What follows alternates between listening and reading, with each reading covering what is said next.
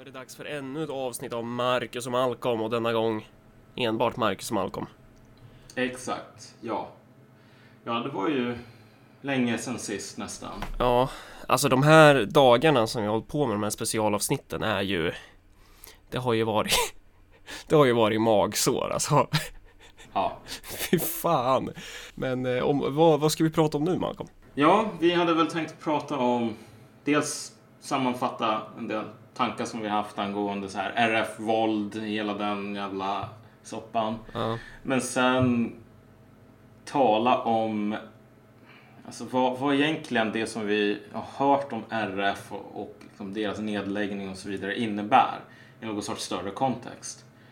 Vi har väl en egen liten teori, en, en, en egen liten berättelse att berätta på det området ungefär. Så att liksom, och just den grejen, där har man väl nästan revolutionära fronter som någon slags utgångspunkt för bredare samtal om det här vänsterträsket överlag. Så.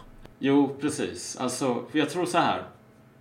Att speciellt som jag misstänker att det finns ganska många människor eh, som liksom inte är en del av vänsterträsket som kanske inte kallar sig själv vänster alls eh, som lyssnar eller som har lyssnat på de här RF-grejerna. Och jag tror om man ska förklara eller förstå varför RF lade ner. Det går inte att göra det. Det går inte att förstå det om man inte också förstår det större sammanhang som RF existerade i. Liksom. Och det större sammanhanget som fick liksom RF att lägga ner eller gå sämre och sämre och så vidare. Det, har ju, det, det påverkar ju liksom rest, hela resten av vänstern mer eller mindre på ungefär samma sätt. Typ. Så vi kommer väl att tala eh, egentligen relativt lite om RF på ett plan. Därför att alltså, de sakerna som, som man... Liksom, för att förstå RF så måste man hela tiden förstå varför andra delar av vänstern inte fungerar. Typ. Mm. Man, sk- man skulle ju kunna jämföra, vi har ju sagt, jag tror det är kanske nästan varje avsnitt som vi pratar om vänsterträsket. kanske inte riktigt så illa, men just den, eh, den här liknelsen om att vänstern är ett slags träsk. Att det finns liksom någon, eh, någon slags ekologi i det här träsket om man säger så. Varav Mm. det finns en massa olika arter i det här träsket som är på olika sätt eh, olika och sen är de kanske lika i andra aspekter och så. Men gemensamt är att det mesta i det här träsket håller på att dö. Ja, men precis. Alla är beroende av samma ekosystem mer Mm. eller mindre. Och sen kan man hålla på och hata varandra och så har du massor med trottar och så har du massor med ABF-gubbar och avdankade socialdemokrater av gammal skola som typ Göran Greider. Uh, men, men man är ändå på samma sätt, eller man bor på samma plats typ. Problemet är bara att, precis som du säger, när den här platsen, när det här ekosystemet i sig är hotat så eh, då kommer ju alla att börja dö. Kanske lite på olika sätt, men liksom det är ändå en gemensam process. Typ. Mm. Och jag menar, det är väl ungefär det som är så himla slående just med vad ska man säga? Det, det som vi ser idag, tycker jag. Jag tycker att utvecklingen sen RF la ner har på många sätt gjort att det är först i backspegeln ungefär som man kan se, men okej, nu fattar jag verkligen, nu, nu är jag inte längre förvånad eller något sånt där liksom. För att de gjorde det. Men det, det kommer vi återkomma till lite senare. Jag tänkte att vi, vi skulle säga ett par saker då om just så här. För du var ju, både du och jag var ju på den här Örebro universitets sponsrade grejen liksom. Ja, precis. Fast det var inte Örebro utan de hade ju förlagt det till vidriga Ah, okej. staden Stockholm. Ja, precis så var det ju. Så svarar du ja okej, som du inte Ja, ja, nej, var men med okej. på. Jo, precis. Ja, jag trodde du menade att alltså, det var inte Örebro universitet utan det var någonting annat. Jo, det, var- det var det ju. Eh, det stämmer bra. Eh, nej men precis, där var vi ju. Eh, vad fan var Jag vet ju fortfarande inte riktigt vad det var. Alltså det var... De, de la ju upp det här som det här är världens största forskning kring ungdomar och politiskt deltagande och sen så var det tre forskare som presenterade sina resultat. Ja, men, alltså, men jag, tror, jag tror ingen bryr sig om det här. Alltså, Nej, just okej. den biten. Jag tänkte bara säga, jag tänkte bara nämna, för fan, det där var hur tråkigt som helst. Ja, Men Jag tänkte, alltså, med, ja, ev- evenemanget menar jag då. Det var det som var tråkigt. Men efteråt var det inte någon som sa alltså du är en sån där extremist Marcus liksom. Jo, jag sa ju det i en av debatterna att, angående det här med att man blev utesluten. Och så sa jag att det är inte enbart för att man var en extremist utan det berodde primärt på maktstrider inom partiet. Eh, och då så satt ju några gubbar och skruvade på sig längst fram, bland annat han från Riksbankens jubileumfond och han mm. bredvid, alltså rektorn för Örebro universitet. Och han kom ju fram efteråt och bara så här, vad, vad menar du? Är du, är du extremist? Så, ja, jo, det är väl. Och så fick man liksom förklara så här. Men jag tror inte riktigt han fattade. Han var mer bara så här. Ja, nej men våld är ju dumt. Ja, det, bästa skulle ju vara om, om ingen använde våld. Och så log han lite och så liksom påbörjade han så här den här klassiska eh, som många gubbar gör, liksom att man, att man nästan har börjat gå iväg från en som man får sista ordet när man, innan, innan man liksom har avslutat meningen. Så gjorde ja. han. Jo, men alltså, jo, jo. Och jag tänker bara så här att liksom i samband med hela det här liksom, drevet, uteslutning och så vidare. Så man fick ju sånt, sånt oförtjänat liksom, sorts skimmer som någon sån här blodtörstig superduper radikal sådär liksom. Mm. Vilket hade så lite med verkligheten att göra på många sätt. Alltså, och jag känner väl ungefär så här att liksom, att det är bra att begrava hela den här jävla liksom icke-debatten om våld på många mm. sätt. Typ. Därför att du och jag har aldrig sagt att så här, våld är någonting som, ja men det är bra. Därför att, alltså, det är inte, inte ens, det är inte värt att ha en diskussion ens om så här, är våld okej okay, eller är våld så här moraliskt rättfärdigande? När det gäller som politisk metod, typ, du, du övertygar inte folk om att kommunism är bra genom att typ spränga en bro. Och man, det är ju ganska tydligt att man inte övertygar folk om att SD är dåligt genom att spöa folk som är med i SD. Så, så att våld som någon sorts liksom, offensiv politik, det funkar inte. Nej. Och den som tror att det funkar är ju antingen liksom, en polisprovokatör eller bara dum i huvudet. Mm. Så, men varje gång man dras in i den här diskussionen så blir det hela det här liksom, ja ah, men typ, liksom, är du true eller är du inte det? Liksom. Mm. Det är bara, det är en löjlig diskussion att ha. Den är inte, den är inte värd att ha på många sätt. Typ. Och det var väl till stor del också därför som vi tyckte att det var viktigt att ha det här avsnittsserien om RF. Inte som någon sån där pekpinne typ att RF var dåliga eller något sånt utan för att alltså sätta vad RF var och liksom, liksom vad, vad hela saken handlar om i någon sorts korrekt kontext. Ja, att vara de enda som kanske pratar om RF på ett mer politiskt plan ja. istället för att bara göra den här jävla cirkusdrevandet eh, eller vad man ska säga. Ja. Sitta och kissa på oss över att hur jävla hemskt saker och ting är typ. Jo men precis. Jag menar, som sagt. Till och med en jävla gråsosse tycker att RF är skitbra. Tycker att RFs våld är jättebra i den bemärkelsen så här. Om jag får välja mellan RF, att de hjälper mig, och, eller att jag blir misshandlad av nazister. Mm. Då kommer de att säga RF hjälp mig ungefär. Mm. Och så tycker vi också, precis som jävla gråsossar. Uh, uh, men den enda skillnaden är väl att vi inte hymlar om det, typ. Så det är om det egentligen. Men jag tänker, om vi återvänder till, till den här... Våld och extremism, liksom. Precis. Mm. Så, eller vad menar du? Hur tänker du då? Nej, det är väl det exemplet du menar. Det här med att han kom fram och eh, Ja, precis. Mm. Ja, herregud, du och jag är ju liksom extremister. Det är vi ju för, för, för hela slanten. Så. Mm. Och folk idag blandar ihop det med att du tycker att så här, Bader-Meinhof-gänget var det mest genialiska inom modern politik. Mm. Ungefär. Men du är ju extremist om du är någon som alltså, har politiska åsikter som är ja, farliga mer eller mindre. Som håller på och strider mot god offentlig moral, allting sådant. Så jag menar, Front National är ju extremister, men de är ju inte extremister på grund av att de har massor med privatmiliser typ. De är väl extremister för att de vill gå ur EU och eh, typ, ogillar muslimer och allt sånt där. Liksom. Typ, inte bryr sig om... En gång i tiden så var de ju extremister med på det här våldsamma sättet, liksom, men det var ganska länge sedan. Men hur som helst.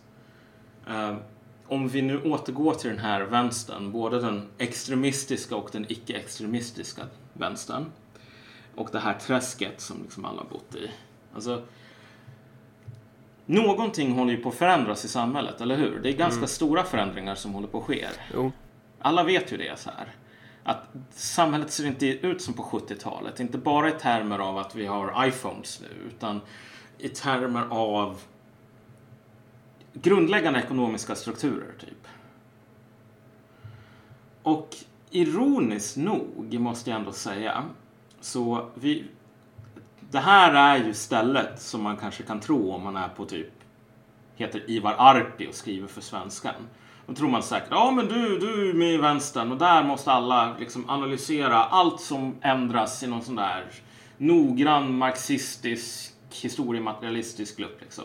Det har ju verkligen inte skett. Nej precis, det är motsatsen. Man tar ju verkligen inte de här förändringarna seriöst utan man, nej, nej, man trycker ju bara i sitt eget urin där inne i träsket liksom. Ja, nej, så att alltså det är verkligen inte så att det har funnits någon jättedjup diskussion om men, så här, vad kommer de här grundläggande ekonomiska, också geopolitiska förändringarna um, faktiskt innebära för, för liksom vänstern i någon sorts bred bemärkelse. För liksom, vad, hur, hur ändrar den här miljön, den, den ändrade miljön, livsvillkoren för de djurarter som bor där? Och självklart så finns det typ 10 000 artiklar som man kan hitta där folk faktiskt diskuterar det här. Min poäng är mer att alltså, det här är någonting som inte är allmängiltigt. Liksom. Någon som diskussion som har någon större penetration, typ. Du kan hitta något marxistiskt magasin som jag tror säkert har världens bästa analys om. De flesta artiklar idag som handlar om vänstern handlar ju om frågeställningar i stil med varför går det inte bra för Vänsterpartiet i en tid då det borde göra det? Så här, vad ska ja. vänstern göra för att eh, ta över makten i samhället? Hur ska vänstern eh, kunna bli stark igen? Hur ska träsket bli, bli vackert? Så här. Allt det där är ju fel. För att vänstern är ju i sig själv dödsdömd. Det är ju det som är hela poängen, liksom att de, hela det här träsket håller på att dö på grund av, inte enbart på sin egen oförmåga, utan primärt på grund av de objektiva förutsättningarna som omger det. Alltså, Precis. det här är ju arter av och för en annan tid. Ja, och det, det intressanta är väl att okej, okay, nu har jag blivit indragen i en sån här jävla kultursidadebatt igen, typ. Och så är det intressant att se människor som säger typ, ja men Malcolm Schune han är den som håller på och ber, kräver att vänstern ska göra saker och säger att vänstern borde göra saker och så vidare. Och för det första, om man läser igenom det som jag skriver så gör jag ju inte det. Nej. Men alltså rubriksättningarna gör ju det, men det är ju inte jag som har kontroll över dem. Jag skulle aldrig säga typ ta ansvar vänstern själv. Och jag tror inte du skulle kalla dig som en, för en vänsterskribent eller något sånt där heller kanske? Nej, nej, precis. Eller det här, om det här skulle kallas för en vänsterpodcast, vad fan är det för Nej, jag menar okej okay, om jag hamnar på, jag vet inte vad, på Svenska Dagbladet eller någonting liksom, på deras jävla redaktion av någon anledning, typ någon drog in mig på en förfest vilket aldrig kommer att hända. Eh, då skulle jag väl säga, ja men jag är typ vänster. För att det är enkelt i sådana kontext liksom. Men, men, men annars, nej. Men min poäng angående den här jävla... Det är ju fortfarande fel. Ja, jo men visst, visst. Men det, det är, en, det är en, en, en bekväm lögn liksom. Ja. Men okej, okay. min poäng med hela den här kultursidegrejen var ju bara så här att okej, okay, folk anklagar den mer eller mindre då och då för att vara den här femte kolonnaren ungefär. Eller någon som kommer för att bara sabotera och slå, stå, så split.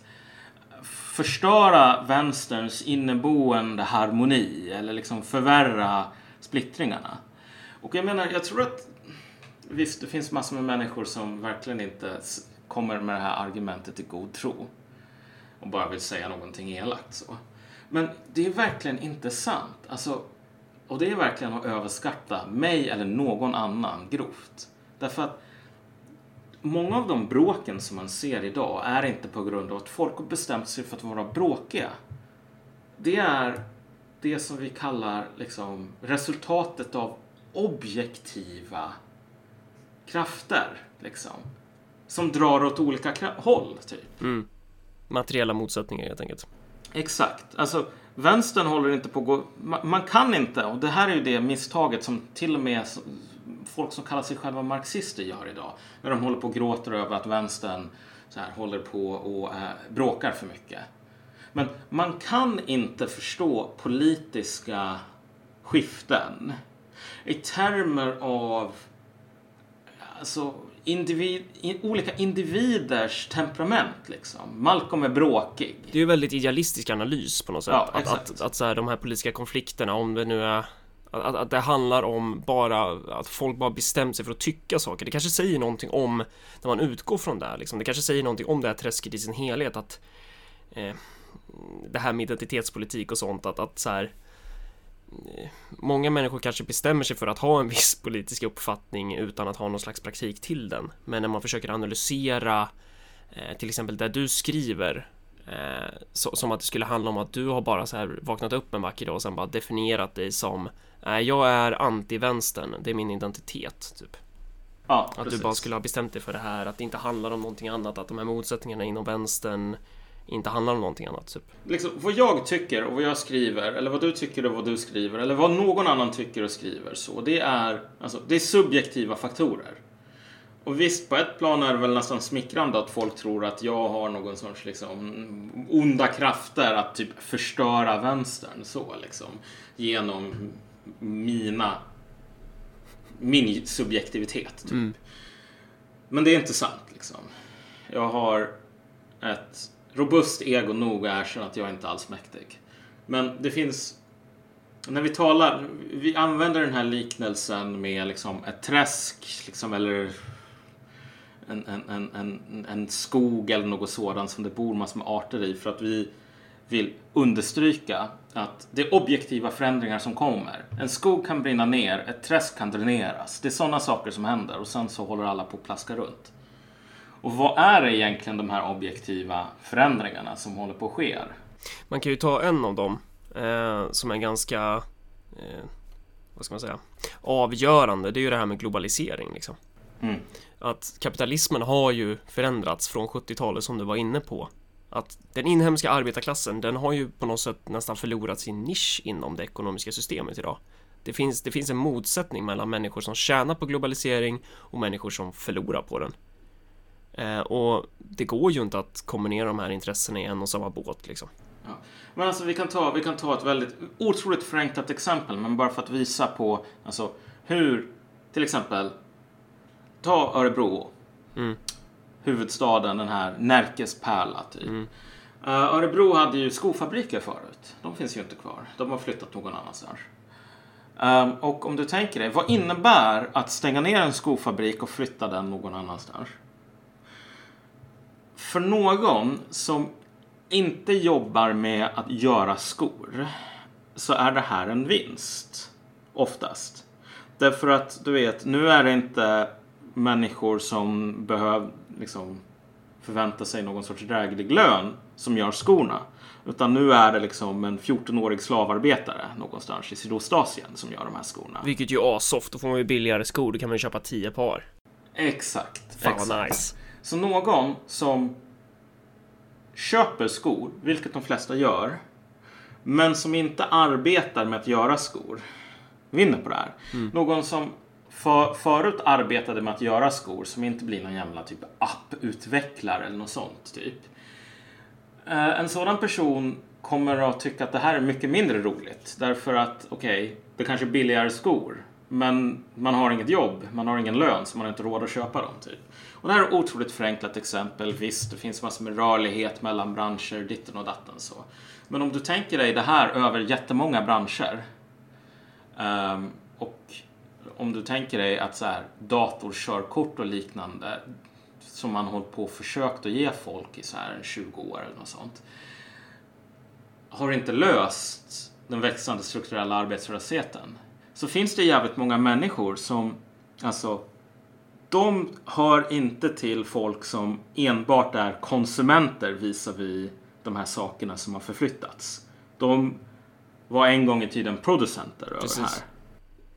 Och det är liksom på, på en väldigt stor skala för det är, för nu tog ju du ett exempel bara för att illustrera det på en mikronivå exakt. typ. Men Ja, en all- skofabrik. Precis, och hela den här principen är ju, det är ju en del av den här liksom globaliseringen. Ja, Så exakt. det är ju det som underminerar då för ett, ja, miljoner människor i princip. Ja, men alltså, det som har flyttat är ju inte en skofabrik utan Nej. det är alla skofabriker och alla klädfabriker och alla senapsfabriker och alla godisfabriker och alla andra fabriker nästan liksom. ABB har flyttat, Electrolux har flyttat och så vidare. Och så De här människornas ekonomiska nisch i systemet har flyttat från Sverige. Exakt. Och för en del så har det gått, speciellt om det hade bara rört sig om en enda jävla skofabrik, då skulle man ha kunnat lösa det här genom att du hittar något annat jobb liksom. Men när det är på sådana här stora nivåer, det går inte. Och det har inte gått liksom. Det här är ingenting som jag sitter och spe- spekulerar i. Liksom. Vi har de facto, Ja, vi ser Ett. ju hur fan vårt jävla land, alltså hur det Ja. förändras liksom. ja men precis, vi har de facto eh, ganska stor arbetslöshet re- liksom relativt till den här guldåldern på 70-talet. Och vi har de jobben som finns har ofta av mycket lägre kvalitet. Mm. Så att visst, den här segmenteringen har skett. Och idag så försöker vänstern, vad ska man säga, att vara på en eller andra sidan av den här skiljelinjen. Liksom. Mm. Det finns människor som tjänar på globaliseringen för att det innebär bättre liksom, priser på konsumentvaror. Människor som förlorar därför att det innebär strukturell arbetslöshet. Du kan vara båda två. Eh, eller du kan inte vara båda två samtidigt, men du kan vara vilken av de här som helst och vara med i vänstern. Liksom. Inget är diskvalificerande. Så, här. så att när folk håller på och talar om att vänstern måste hålla ihop, varför kan inte vänstern hålla ihop? Alltså, högern kan inte hålla ihop Nej. idag. Just på grund utav den här grejen också. Exakt. Så att vi har den här förändringen där alltså mycket av identitetspolitik, snacket har ju blivit nu så här, ska vi ha identitetspolitik eller klasspolitik? Men, men det är en total lögn. Alltså du är en idiot om du ställer den frågan. Alltså, därför att identitetspolitik är en klasspolitik. Det är en klasspolitik som bara är lockande för människor som antingen tillhör den gruppen som tydligt tjänar på eh, liksom den här ekonomiska utvecklingen som vi just talade om. Eller som hoppas kunna röra sig upp dit. Liksom. Vi kan ju ta hur många exempel som helst, men jag menar så här. Ett, exempel skulle ju kunna vara det här hur man förhåller sig till invandring till exempel. Ja, Att människor som blir arslade av globaliseringen kanske känner att man inte är lika positiv till att det kommer in att det flyr människor hit som, som kan liksom utnyttjas till väldigt låga till väldigt Ja, låg ersättning exakt. så att man dumpar löner och så vidare. Eh, Medan typ personen på Ska vi ta det här Södermalms exemplet? Det har jag aldrig tagit förut va? mm, nej. på, på, på Södermalm liksom så kanske jobbar med att jag tar det här exemplet också, som jag, det har vi aldrig heller tagit förut. Utvecklar appar eh, eller, eller jobbar inom Eller vara media. partiledare för Vänsterpartiet. Ja, men han bor ju på Östermalm. Eh, Ja men whatever. Stockholm, det är alltid samma skit. eh, nej men eh, någon av dem liksom, de, de tjänar ju på globaliseringen. De tjänar ju på att dels på att det är lättare att sälja appar eller dels på att eh, ekonomin ser ut som den gör väldigt kortfattat så. Så, så att det, det finns ju inte, och de, de behöver ju inte märka av, de känner ju inte av konsekvenserna av ett stort inflöde av människor som flyr de här krigen liksom. Nej, jag tror mycket av den här flyktingkrisen, eh, liksom, alltså, de positionerna som vi såg där handlar mer om så här, alltså det är lätt att vara moralisk om du inte har, upplever dig själv har några materiella behov. Ja men så är det ju alltid att, att dina, dina ekonomiska intressen är ju inte någonting du känner Alltså det, dina ekonomiska intressen känner du av när de trycker på dig liksom Exakt. Och sen så kan du bli som Erik Rosén och leva typ på 44 000 kronor i månaden subventionerat av kommunalarbetare och säga men jag är god typ. Eh, Men, men jag tänkte bara så här, om vi tar ett exempel bara för att understryka hur jävla löjligt vi, den här diskussionen om identitetspolitik kontra klasspolitik har varit. Så här. men det- Jag vill bara göra en heads-up där för identitetspolitik kan ju betyda väldigt mycket olika saker Jo, men, Men det du men- menar är den här liksom fi-vänstern typ nej, men kolla, vi kan ta ett konkret exempel. Alexa Lundberg på Politism. Okej, ja Som har skrivit mycket om så här att vi behöver ha mer eh, transpersoner liksom inom teater till exempel. Har de skrivit det? Ja, jag är ganska säker på det. Ja Eh, Vi säger att hon har skrivit det Ja, gud. Nu, nu, nu. Jag, jag, blir alltid så här oroad för att jag vid 28 års ålder håller på att utveckla någon form av senil demens. Liksom så här. Men jo, jag, jag är 99,9% säker på att Alexa Lundberg har skrivit ganska mycket om, um, inte bara om så här uh, um, teater, utan också om typ vi behöver mer representation i olika liksom, tv-serier och liknande. Mm. Uh, tänk dig en person vad är, det, är vi tvungna att acceptera om vi ska acceptera att det här inte är en klasspolitik? Liksom? Det är att Alexa Lundberg som jobbar med liksom, teater, typ, inte är, har några som helst intressen baserat på det. Liksom. Eller så kan vi ta, jag vet inte vad, um, liksom rummet. Har människor på rummet, eller de har ju lagt ner nu efter att de fick så bra jobb. Men har de inga intressen så? När de säger vi behöver fler människor som är, har min hudfärg på kultursidan. Ja, alla de här jävla sociala entreprenörerna som är sociala entreprenörer just på grund av sin hudfärg eller läggning kanske har något intresse av att kvotera in sig själva på någon av de här stolarna i den här hela havet Exakt, exakt. Liksom. Ja, det, det, är liksom så här. Det finns inte så himla många chefredaktörer för feministiska tid, liksom, tidskrifter eller liksom kulturbilagor eller något sånt. Jag menar, det, det är mindre än hundra i hela landet. Så. så att en diskussion om att vi måste ha fler sådana som är eh, liksom svarta eller trans eller vad det nu kan vara. Torde, liksom, bara om vi gissar, liksom, centrera kring människor. Alltså den, en sån diskussion borde vara relevant för människor som hoppas kunna sitta på de stolarna. Och om vi ser hur, liksom, vilka det är som går igång på identitetspolitik. Då visar det sig av någon mystisk anledning att det är människor som faktiskt har något att tjäna på den.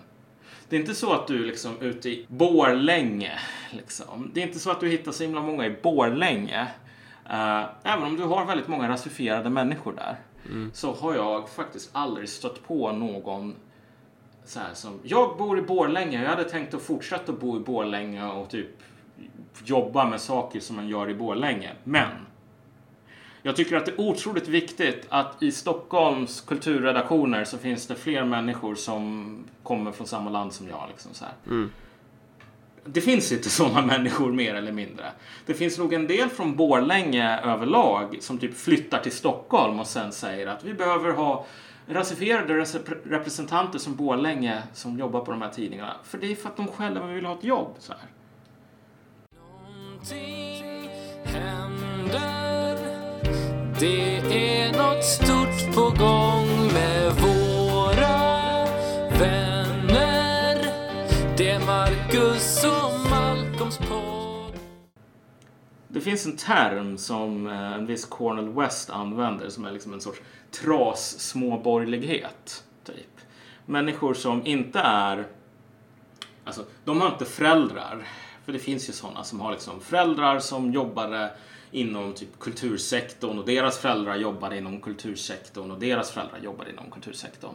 Det är typ så här, vita, liksom etniskt svenska män och kvinnor som kan ha den bakgrunden, som kan ha liksom en öppen dörr typ.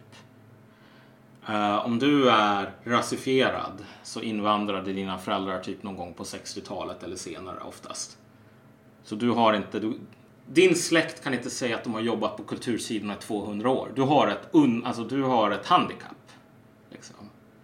Och sen så har man hela den här diskursen för att um, överbrygga det här handikappet. Typ. Mm. Det är en ganska grundläggande poäng här egentligen. Att det, det, det handlar, om en, det handlar om en klasskonflikt mellan de här två intressena helt enkelt. Det går inte att kombinera den här jävla fi-vänstern med ABF-gubbarna kanske. Det går inte. Det är helt idiotiskt att tala om att vi måste hålla ihop. Alltså ja. du är tvungen att välja. Är du villig att slåss för um, alltså, folk som känner att de har en dålig deal med att komma in i den övre medelklassen jämfört med vissa andra människor som typ har varit i den övre medelklassen ganska länge. Typ. Det, det är en klasspolitik. Ja, alltså det handlar ju om liksom Ja men verkligen. Och det är ju också, det är, det är också lätt att se vilka, alltså vänsterträsket, majoriteten av dem tillhör ju en, en väldigt liten minoritet som Mm. ofta tjänar på globalisering. Ja, exakt. Men precis, så att liksom, okej, de människorna finns. De är ganska många inom vänstern. De som faktiskt tjänar på globalisering Mm.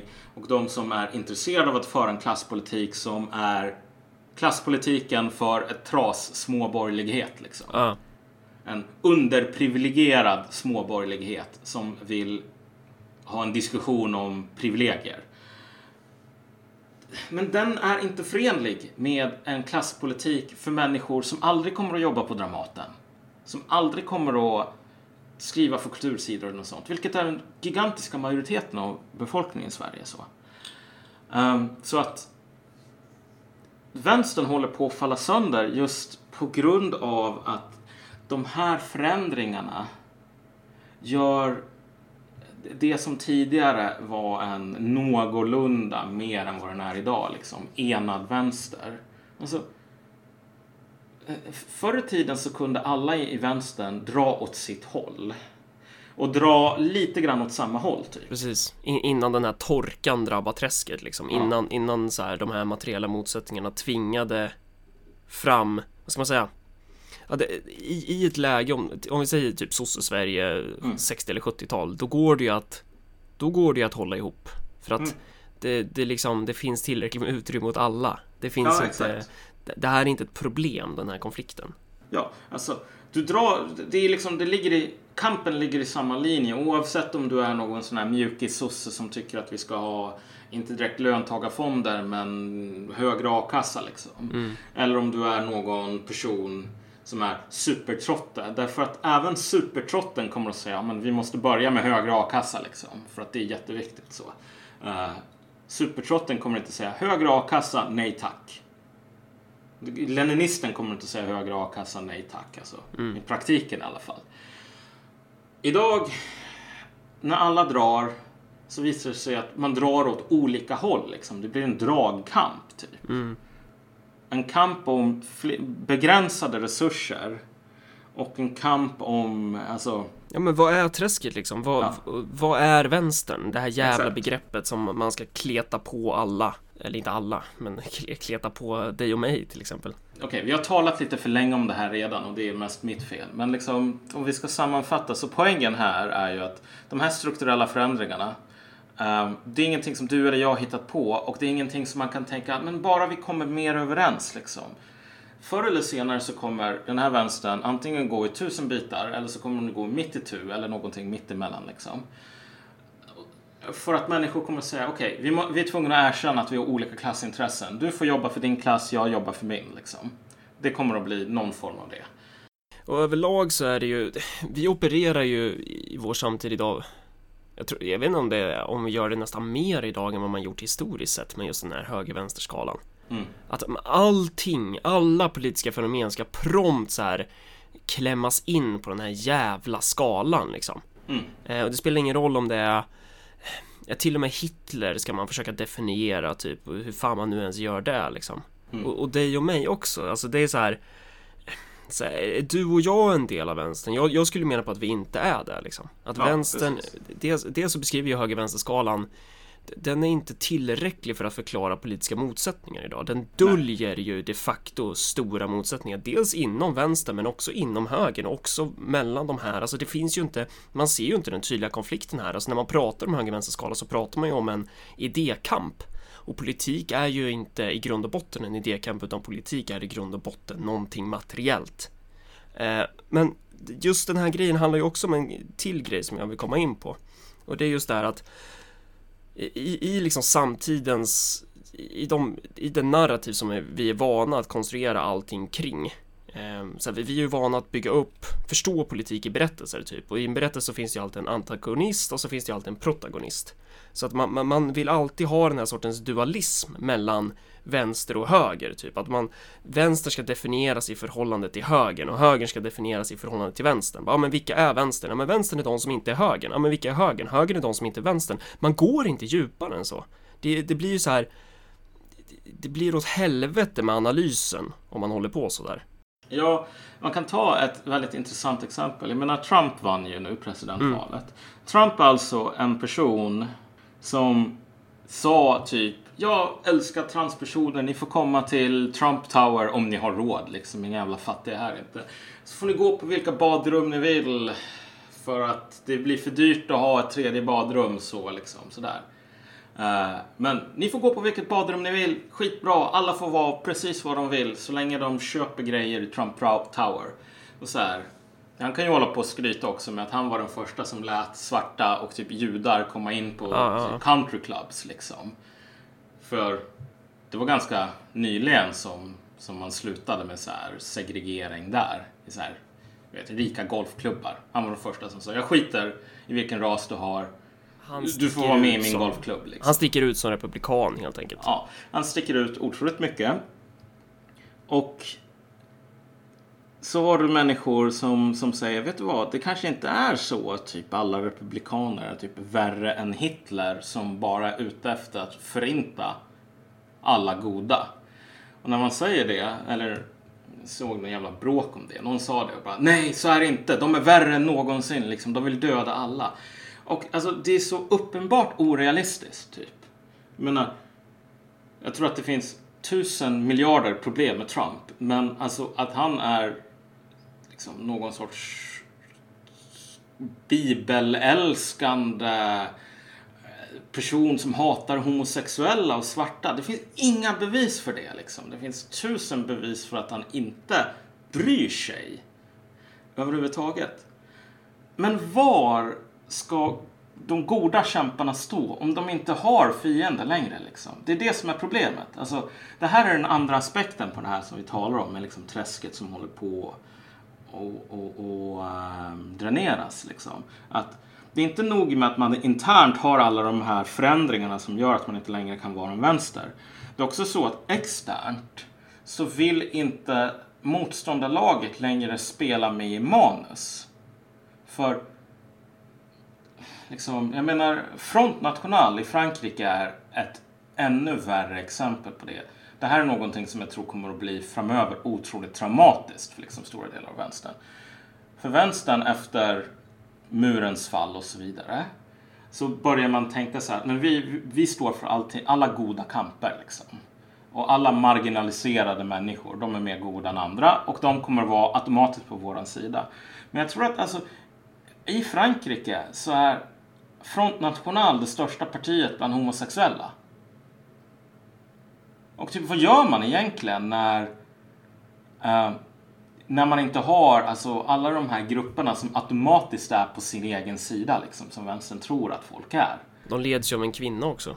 Ja, de leds av en kvinna, stora bland homosexuella. Eh, nu har du till och med så att det är liksom fler och fler judiska franska medborgare som börjar rösta på Front National för att de är typ rädda för antisemitism och tycker att mycket av antisemitismen kommer från eh, liksom muslimer.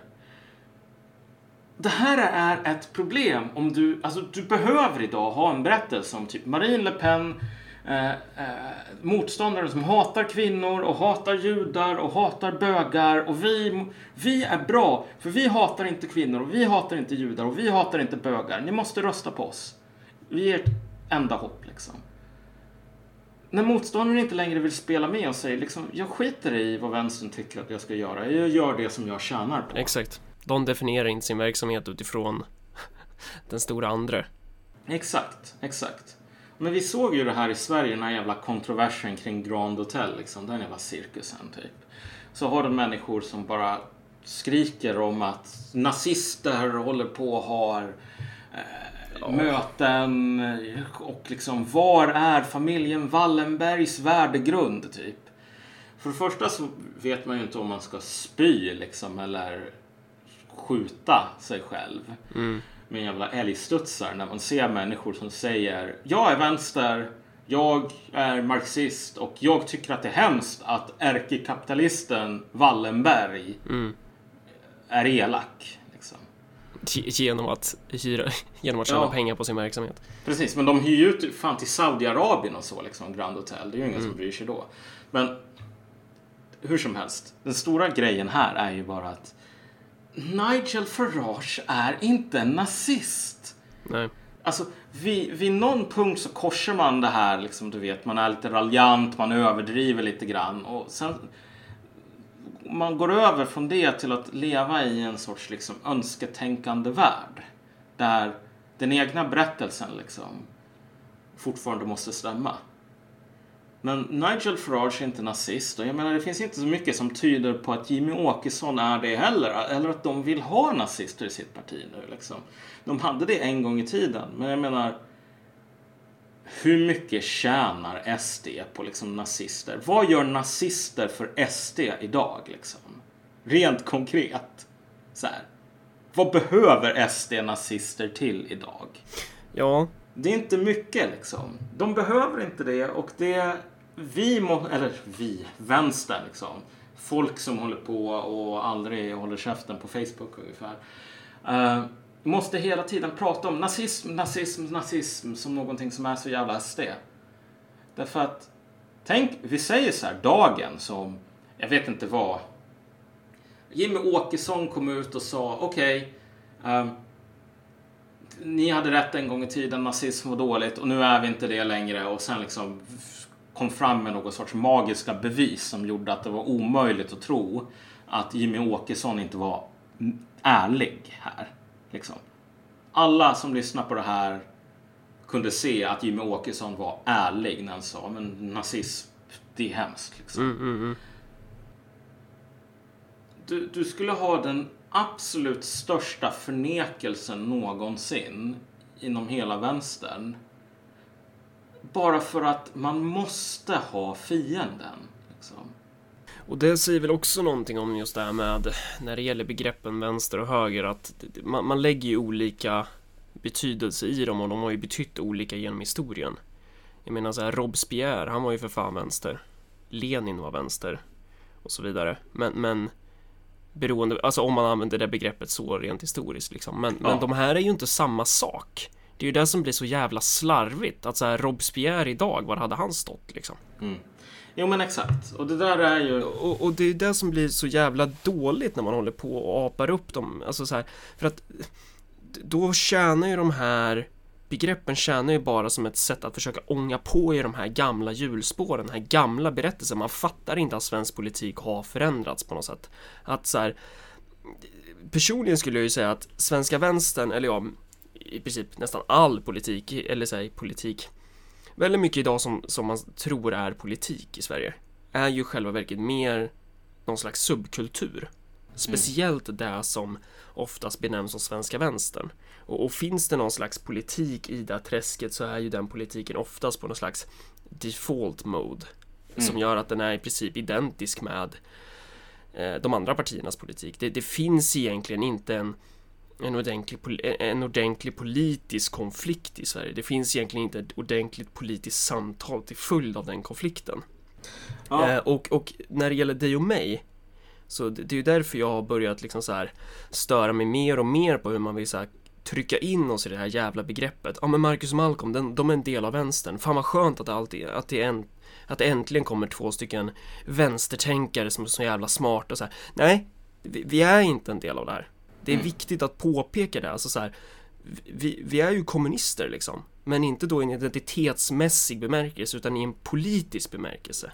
Att så här, vi, och det är viktigt att göra den distinktionen för man kommer fälla krokben för sig själv i sin analys annars om man utgår från att vi är vänster för då kommer man ju säga att vi är samma sak som de här personerna som de facto vill någonting annat. Svenska vänstern idag är en del av det här politiska systemet. De, är, de, de vill ju upprätthålla det här systemet och dagen de skulle få för sig att de inte vill det, då är de inte längre svenska vänstern. Vet du vad, på ett plan, jo okej, okay. då, då förstår jag vad du menar. Men sen, det här är ju en, en det här är ju en situation i ganska mycket liksom, ganska mycket kaos just nu. Ja. Därför att visst, det finns massor med människor som idag säkert skulle säga men jag är vänster. Som när väl skiten går sönder typ kommer att ställa sig på liksom rätt sida eller rätt enligt oss. Liksom. Du fattar vad jag mm. menar. Så. Ja. så att Jo, jag menar, det är jätteenkelt att bli alltför raljant här. För, för jag har liksom inget intresse av att säga så här, ja men typ vänstern suger, jag tycker alla i vänstern är idioter och så vidare. Mm. Alltså, därför att på något plan efter ett tag så liksom man slutar bry sig så. Mm. Um, nu, nu liksom Erik Rosén skrev ju det här liksom. Åh, Malcolm håller på att uppfostra vänstern, bla Fast, bla bla. sådär. fast å andra sidan, det, det beror ju på hur man tolkar oss också. Alltså jag, jag tycker att hela vänstern suger i princip. Jag tycker att det här är i stort sett bara idioter liksom. Mm, Eh, ja, ja, jo men visst. men, det finns menar- olika följd på det. Så här, varför tycker man det? Alltså jag, jag ser ju vänstern som, alltså varför ogillar jag vänstern? Jo, för att de är fiender till, till kommunismen liksom. Det är ju därför, Ja, alltså där har vi det ju. Att det, det, det här är så här politiska motståndare liksom. Kolla. Jag håller med dig till ganska stor del, men det där som jag inte håller med, eller där jag inte är beredd att gå lika långt som du, är väl ungefär i hur många människor som jag är beredd att döma ut. Ja. Men det är väl unge, det- det har väl ganska mycket att göra med också så här att vi har ganska olika erfarenheter. Precis som du har sagt många gånger så är det ju det vore konstigt om du inte var jävligt bitter med tanke på liksom hur du behandlades av Vänsterpartiet och liknande. Man, man kan ju spola tillbaka till den här uteslutningsprocessen som jag hoppas att vi kommer återkomma till i ett eget Mm. avsnitt. Men liksom hur du hur du ändå hade en ganska god tro till många av de här personerna. Jo, precis. Och, och, och den kolla. euforin som uppstod i mig då jag verkligen fick se hur det blev eh, bitch-släpad av de här idioterna och verkligen kunde säga till dig bara så här, ja nu när du har nyktrat till, vad Mm. fan var det jag sa?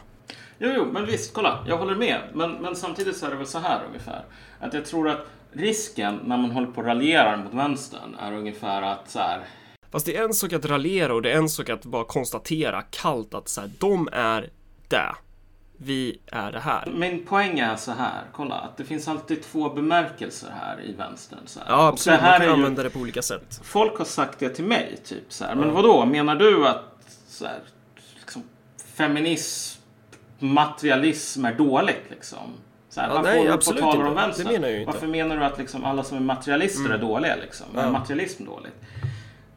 Och precis, nej det menar man inte. Och det som jag menar här är att med tanke på att det finns den här liksom, ett ord kan betyda två saker.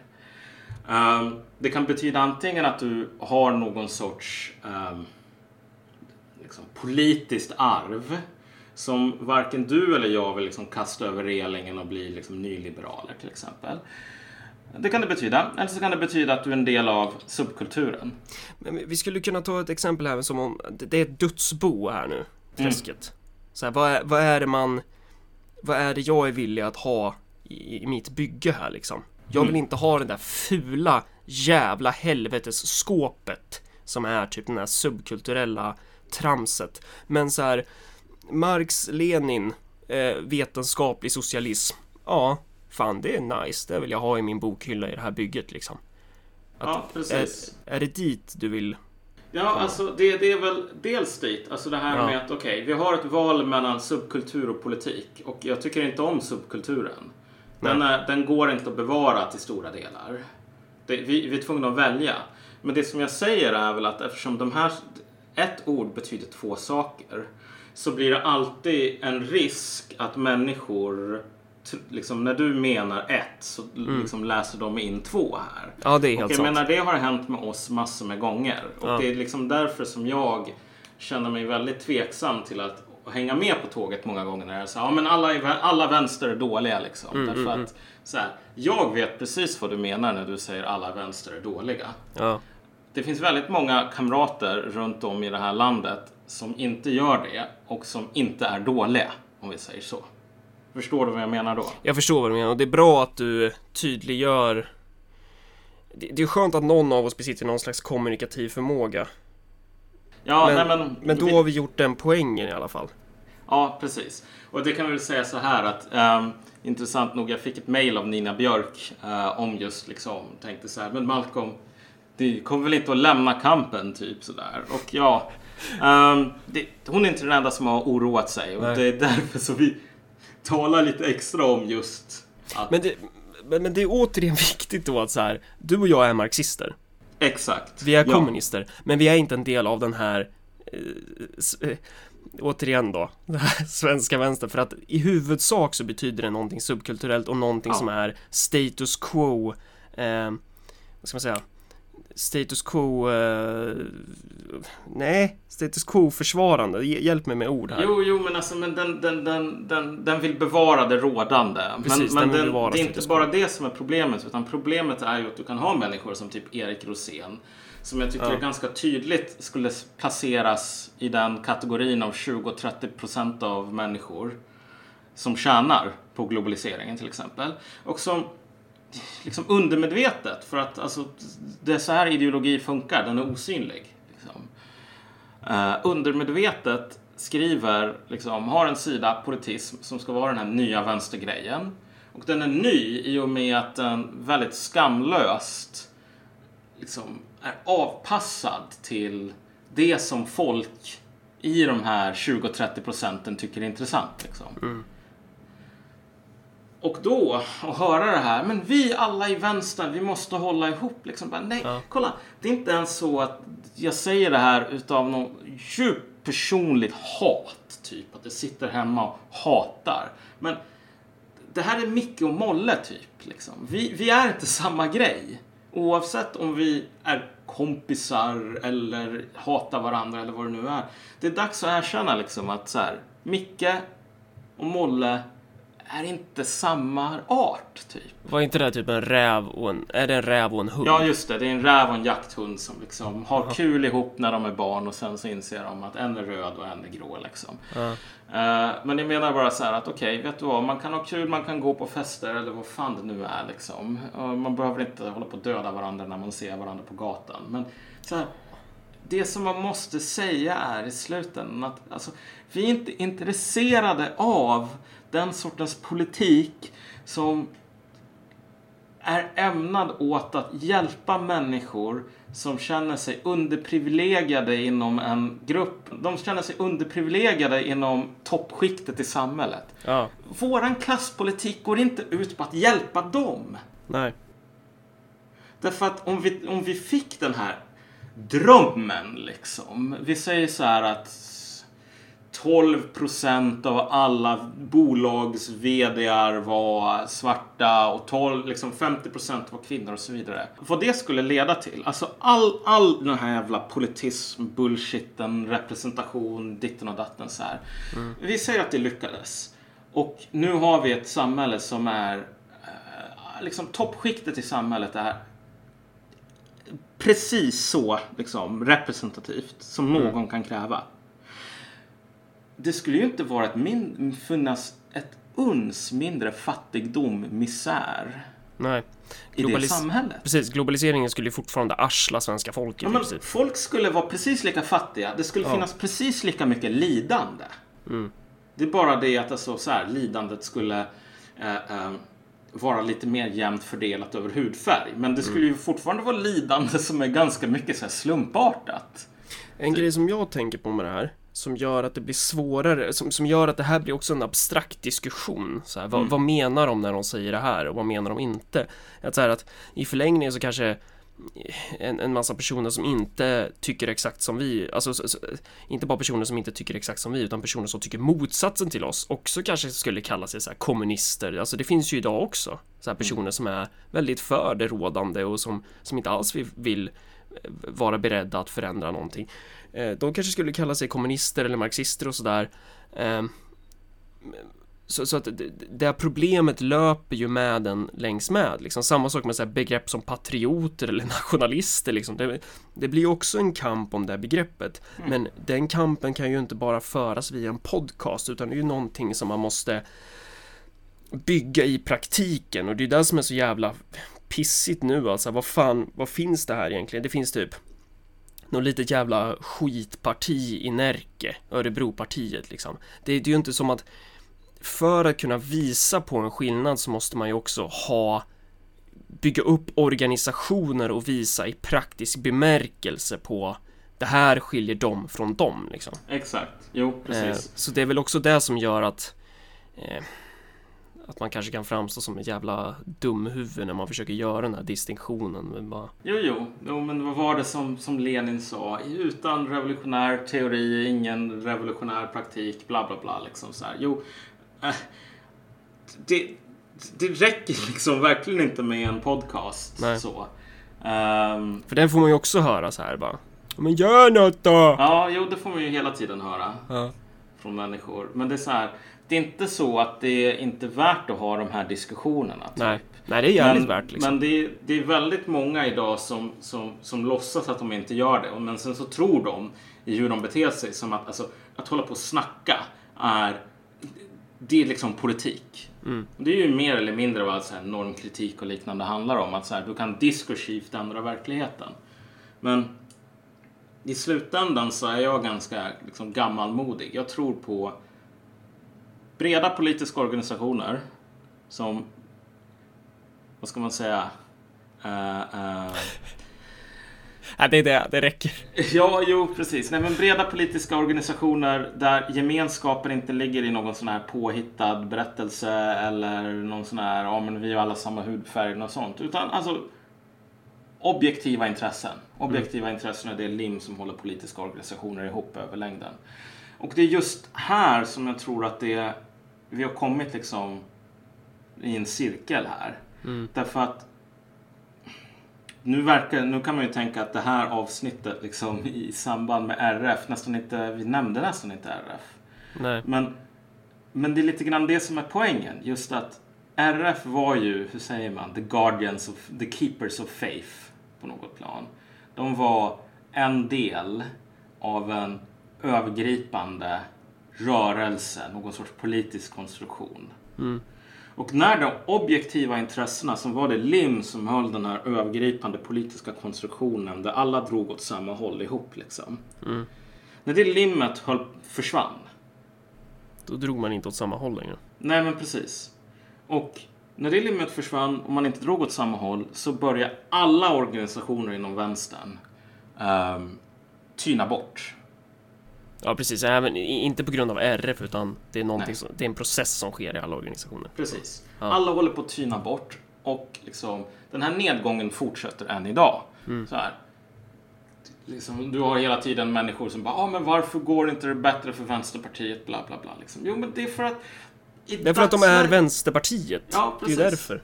Det går inte bra för särskilt många vänsterpartier alls. Därför att i dagsläget så är vi inte vid den punkten. Så att vi kan säga så här att här har vi de objektiva intressena. Mm. Här har vi det limmet som vi kan bygga med. Mm. Eh, Det tidigare limmet, liksom bäst före-datumet, har redan löpt ut. Typ. Det, håller inte, det klarar inte av att hålla ihop någonting. Och istället så har vi de här interna konflikterna därför att inom det här breda tältet vänstern så finns det människor som drar åt helt olika håll. Som har helt olika klassintressen. Inte så här att ingenjören på ABB och städaren på ABB liksom på 70-talet tyckte lite olika. Utan här har vi diametralt, det här är ett zero sum game. Där en vinner måste den andra förlora nästan. Så det vi är intresserade av här är då alltså inte att bygga den, det nya träsket. Utan Vi Exakt. det, ny, alltså det nya träsket, den nya vänstern. Vi är ju intresserade av att bygga en ny politisk kraft som är bortom det här liksom. Ja, exakt. Alltså, vad du behöver göra är ju att du liksom, ja, du behöver röra dig in i den, alltså du behöver identifiera, om vi säger så, den ekologiska nisch som finns idag för politik. Ja, För den gamla är död. Eh, och så behöver du röra dig in där och lära dig att leva i den liksom. Mm.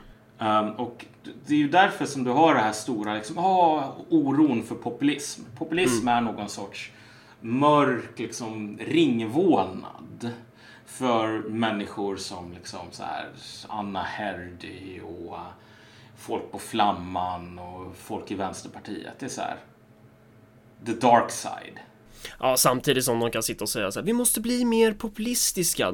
Det är ju människor som skulle kunna säga så också, men bara för att förstöra din fina poäng här nu. Men Jo, jo, jo, men jag menar, kolla. Jag har läst de här människorna och typ... Vad jag var ute efter här var ju bara att för stora delar av vänstern idag, inklusive de som jag just tog upp, så blir... Alltså, Trump, Le Pen, Åkesson, de kommer från ingenstans liksom. De rider ut ur Mordors portar. Och så håller de på att fuckar upp. Och ingen kan förstå. Det är någon sorts magi som gör att de kan röra på sig. Liksom.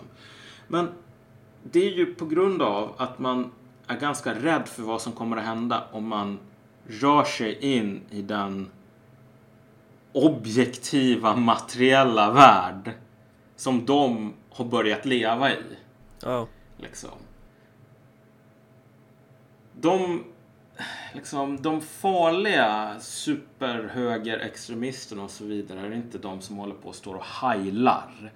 Eller lyssnar på, går på vit maktkonserter.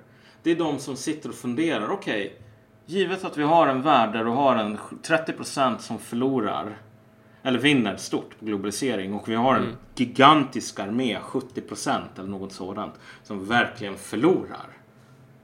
Hur bygger vi, här, hur, hur slipar vi den här, med den här pöbeln, den här hopen till en riktig jävla armé för att få igenom våran politik? Liksom. Och om du inte är beredd att göra samma sak, mm. då verkar de här riktigt läskiga. Då verkar det som de har magiska krafter. De har de här populistiska liksom, hjärntvätts... Det är ju så som någon som Peter Wolodarski tänker. Liksom, att det här är, det här är hjärntvätt som mm. gör att Trump kan få folk att, på, att rösta på honom i röstbältet. Men det är det inte. Det handlar om att identifiera de objektiva förutsättningarna och klura ut en plan för hur man ska leva med dem. Örebropartiets slogan är ju folket först. Eh, Precis. Egentligen så kanske det handlar om försten till folket. Det, där har vi racet liksom. Den, polit, den politiska kampen idag. Ja, precis. Därför att ja, det här är någonting som många har glömt idag. Men politik handlar i slutändan inte om att stå på något berg och peka ner och säga så här är det. Mm. Politik handlar om att ta reda på hur det är. Att lyssna på hur det är liksom. Och agera därefter. Som den store rorsmannen Mao Zedong, må han vila i fri, en gång sa. En ledare bör simma med folket, men han bör inte drunkna med folket. Mm. Wise words. ja, ja. nu skiter vi i det här. Jag ska ja. säga någonting eh, också. Man kan ge en gåva till Marcus och Malcolms podcast genom att swisha till 0790 1072 23 eller så kan man signa upp sig på våran Patreon också. Genom att göra det där så gör man så att podden blir bättre. Det handlar om klass, vänster är sekundär På alla sätt som krävs slår vi våra slag för att proletariatet ska ta Varje båt behöver en rorsman Växande gröda kräver